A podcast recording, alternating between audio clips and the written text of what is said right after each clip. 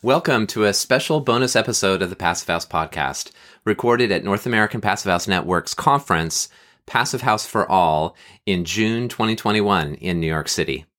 In this, the sixth of 18 interviews we recorded amidst the hustle and bustle of the conference hall floor, I chat with Derek Tillman, President and CEO of Bridging the Gap Development.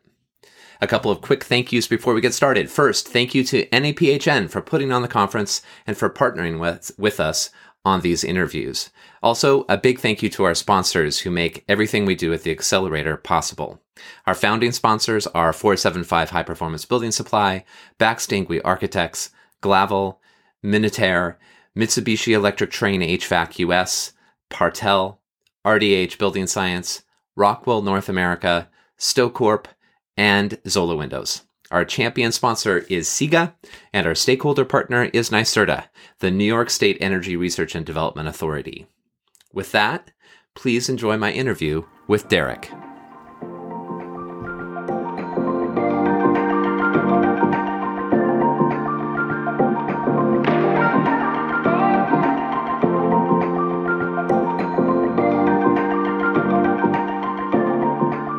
Derek Tillman of Bridging the Gap Development, um, Yes. based in Pittsburgh. It's it's just a real pleasure to finally get to connect. I've been I've been a admirer of your work from afar, and so it's, it's fun to be able to have a chat with you. Yeah, well, thank you. Thank you uh, for the opportunity. Yeah, Yes, yeah, yes. absolutely, absolutely. So, um, you do all sorts of different uh, kinds of uh, development projects in Pittsburgh. Um, so, I really want to get a chance to dive into to that and hear about your vision for that. I know you're also uh, you recently joined the NAPHN board of directors as well.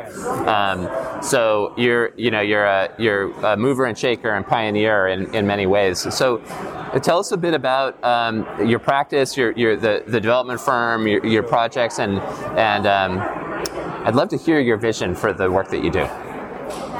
Sure, sure. So, um, name of my company is Bridging the Gap Development. Uh, we were founded in 2006 with an intentional focus on bridging gaps, both bridging gaps of opportunity as well as bridging gaps in development.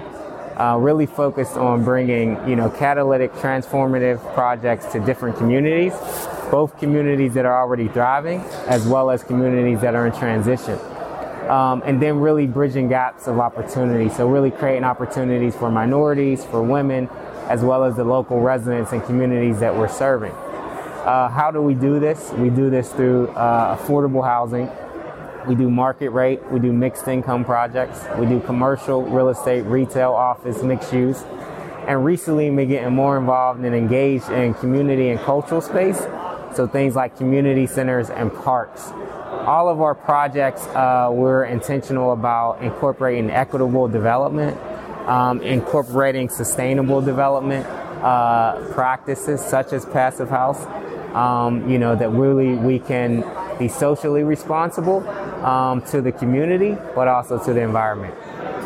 How is this work? How does the how do the numbers work f- for, for this and, and making the case for is like are you finding that um, that passive house is more expensive than than other approaches? If so, um, how how do you navigate that and how, do, how does Yeah. that work? Good question. So, um, you know, we had to navigate these waters, and really it came down to having that strong team.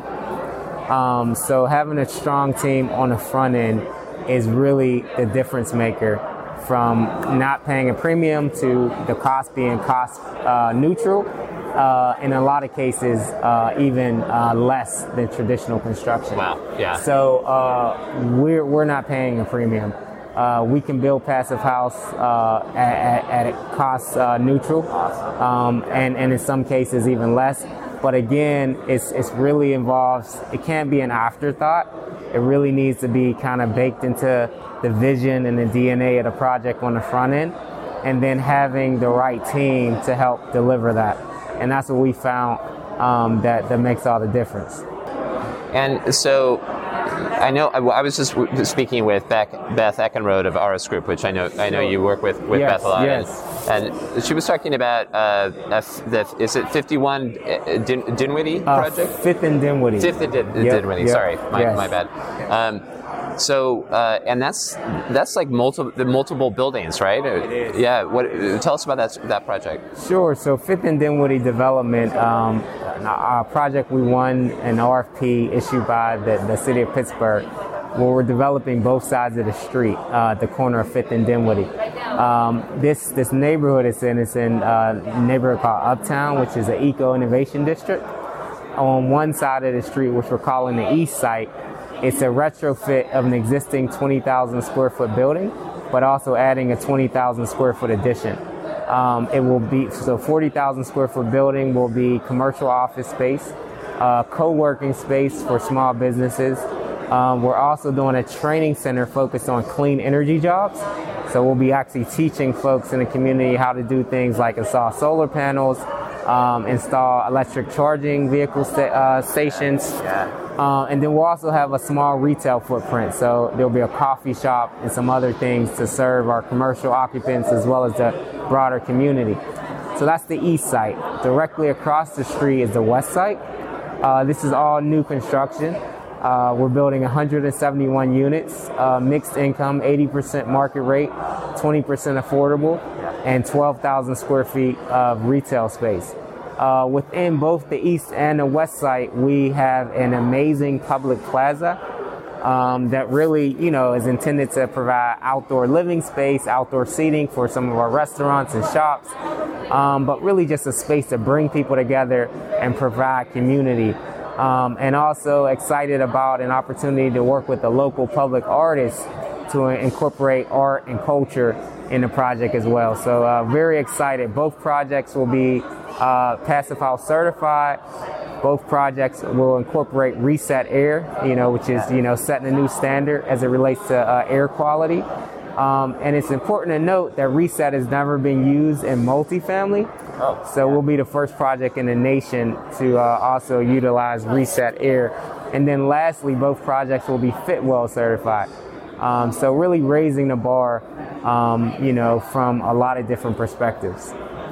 It's, it's pretty phenomenal work. That that, that must be super rewarding to do to be Yes. able to like yes. take Yes. this, you know, to make that happen. I mean, Yes. that, that's uh, Yes. that's uh, yeah, I'm getting goosebumps, man. It's Yeah. uh, seriously like the um, that's some that's some power, you know. It is. Um, It is. That's yeah, that's super super inspiring. Thank you.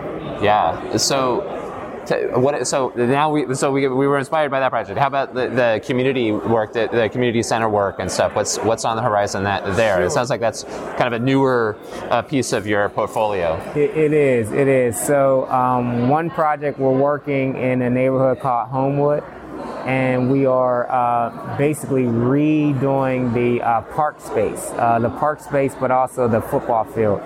So there's a there is a uh, a uh, community sports organization called Homewood Community Sports. It's been there since the 50s. Um, really working on an old, you know, rundown field.